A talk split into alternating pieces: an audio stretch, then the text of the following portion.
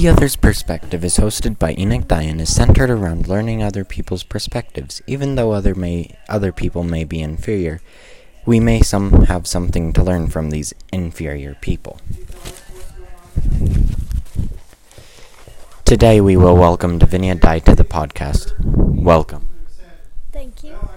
Now that we now there are many reasons Divinia is inferior, but the one we will focus on today is an incident that happened July 24th, 2018 at 7:03 a.m. when you stepped on a razor blade on your foot and got stitches. How does it feel to be so weak and inferior that you got cut?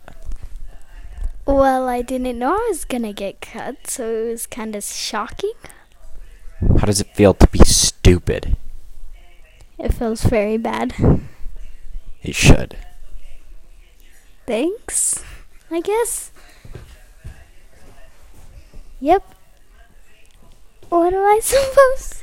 This concludes season episode 6 season 1 of The Other